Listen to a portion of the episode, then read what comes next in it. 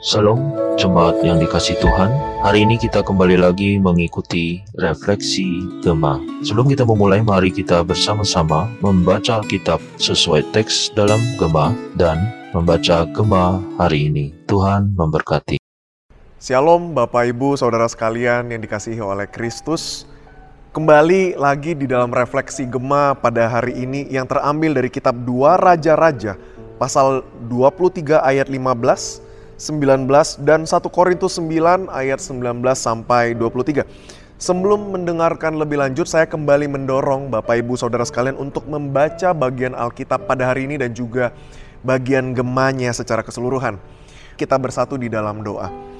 Bapa kami yang bertata di dalam sorga, Tuhan, kembali kami bersama mau merefleksikan uh, firman hari ini. Tuhan yang tolong sertai setiap dari kami, supaya kami memiliki telinga yang siap untuk mendengar, hati yang siap untuk ditanam dan ditaburi oleh firman-Mu. Tuhan, bekerjalah di dalam hati setiap kami. Di dalam nama Yesus kami bersyukur dan kami memohon penyertaan-Mu. Amin. Mari bersama kita membuka dua Raja-raja dua puluh tiga, lima belas, sembilan belas, dan satu Korintus sembilan ayat sembilan belas sampai dua puluh tiga. Saya akan membacakannya untuk setiap kita. Demikian firman Tuhan. Juga mezbah yang ada di Betel, bukit pengorbanan yang dibuat oleh Yerobeam bin Nebat yang mengakibatkan orang Israel berdosa, mezbah dan bukit pengorbanan itu pun dirobohkannya dan batu-batunya dipecahkannya. Lalu ditumbuknya halus-halus menjadi abu dan dibakarnya tiang berhala. Ayat sembilan belas. Juga segala kuil di bukit-bukit pengorbanan yang di kota-kota Samaria yang dibuat oleh raja-raja Israel untuk menimbulkan sakit hati Tuhan, dijauhkannya oleh Yosia. Dan dalam hal ini ia bertindak tepat seperti tindakannya di Betel. Di dalam sejarah Israel yang baru saja kita baca tadi, salah satu peristiwa yang menyedihkan sebenarnya ketika terjadinya perang sipil di dalam atau di antara bangsa Israel sendiri setelah kematian Raja Salomo, yaitu pada zaman pemerintahan Raja Rehabeam. Saat itu Raja Rehabeam mengumumkan bahwa dia akan membuat rakyat Israel bekerja lebih keras lagi daripada pada waktu ayahnya memerintah. Ayahnya memerintah membuat rakyat Israel bekerja keras di dalam proyek pembangunan dan juga kerja paksa. Dan Rehabeam lebih-lebih lagi mengerikannya. Karena itu pecahlah sebuah perang sipil. Perang sipil ini kemudian menimbulkan perpecahan yang akhirnya Israel terpecah menjadi dua bagian, yaitu kerajaan Yehuda di selatan dan kerajaan Israel di bagian utara. Perpecahan ini kemudian membuat raja pertama kerajaan Israel Utara yang kita tahu, Raja Yerobeam, membuat sebuah agama baru, yaitu agama yang menyembah patung anak lembu emas. Dengan tujuan apa? Supaya rakyatnya yang baru ini, yang ada di utara ini, tidak ke selatan atau ke Yerusalem untuk menyembah Allah di sana. Perpecahan ini kemudian terus berlangsung sampai pada akhirnya kerajaan Israel Utara ini runtuh oleh Asyur pada tahun tujuh ratus dua puluh dua sebelum Masehi. Yang menarik begini, sesudah kerajaan Israel Utara ini runtuh, ada seorang raja di kerajaan selatan Yehuda, yaitu namanya Raja Yosia, yang kemudian melakukan reformasi keagamaan dengan menghilangkan tempat-tempat penyembahan berhala dan memperbarui perjanjian Israel dengan Allah. Reformasi yang dilakukan oleh Raja Yosia ini ternyata bukan hanya menyangkut kebobrokan agama di kerajaan Yehuda, tetapi juga menyangkut kebobrokan agama di kerajaan Israel Utara, yaitu di Betel dan di Samaria, daerah Israel Utara.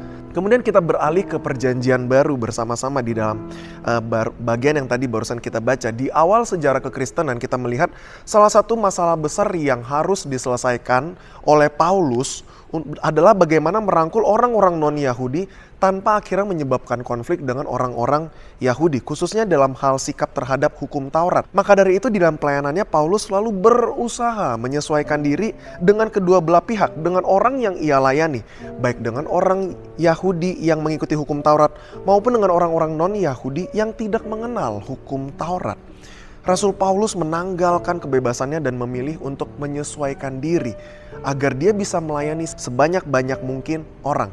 Saudara menyesuaikan diri supaya bisa memimpin banyak orang dalam keberagaman latar belakang, bukan hanya dibutuhkan dan diperlukan oleh pemimpin negara, tetapi juga oleh para pemimpin gereja, bahkan juga oleh para pemimpin perusahaan.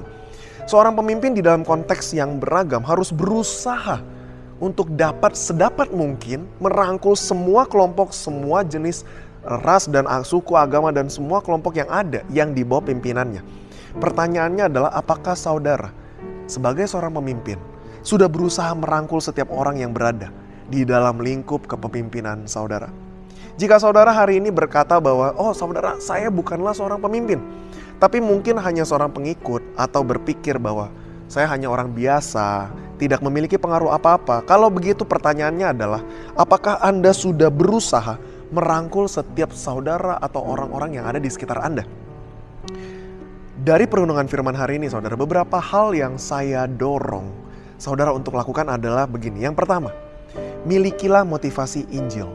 Kita melihat ketika Paulus berusaha menyesuaikan diri dengan baik antara orang Yahudi maupun orang non-Yahudi saudara, Paulus bukan melakukan itu supaya dia bisa disukai oleh semua orang.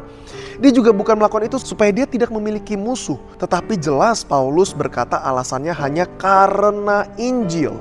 Paulus melakukan semuanya itu dengan satu pikiran, dengan satu tujuan. Di ayat dua puluh dua sampai dua puluh tiga a kita melihat Paulus berkata, supaya aku sedapat mungkin memenangkan beberapa orang dari antara mereka. Segala sesuatu ini, kata Paulus, aku lakukan hanya karena Injil, supaya orang lain boleh mengenal Injil keselamatan itu, kabar baik itu, Yesus Kristus yang bangkit itu. Yang kedua, mulailah dari usaha yang kecil. Perhatikan kata sedapat mungkin memenangkan beberapa.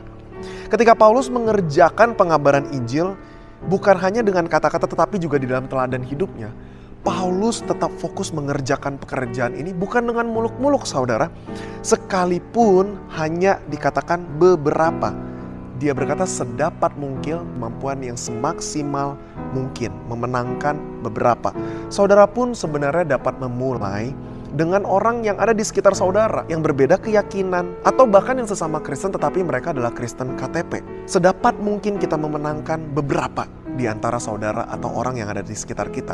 Saudara, kiranya melalui firman hari ini dan perenungan refleksi GeMA boleh menolong kita untuk diingatkan kembali untuk tetap menjadi berkat dimanapun saudara berada, sekalipun tampaknya di dalam kondisi pandemi ini merupakan satu kondisi yang sulit untuk kita dapat menjadi berkat, membatasi ruang gerak kita. Tetapi saudara, dengan semangat Injil, melalui kehidupan dan perkataan kita, saya berdoa Tuhan memakai saudara untuk menjadi perpanjangan tangan kasih Allah kepada orang-orang di sekitar kita. Amin. Mari kita bersatu di dalam doa. Tuhan, kami bersyukur untuk firman hari ini boleh kembali mengingatkan kami di dalam pluralitas Tuhan. Kami boleh tetap menjadi berkat, perpanjangan tangan dimanapun kami berada. Kami merangkul orang-orang yang berbeda dengan kami di dalam suku, agama, apapun itu Tuhan, di dalam keberagaman kami. Tetapi biarlah kami boleh tetap kuat menjadi orang Kristen yang bercahaya di tengah mereka dan menjadi berkat. Terima kasih Tuhan, berkatilah setiap dari kami. Di dalam nama Yesus kami berdoa dan mengucap syukur. Amin. Tuhan memberkati.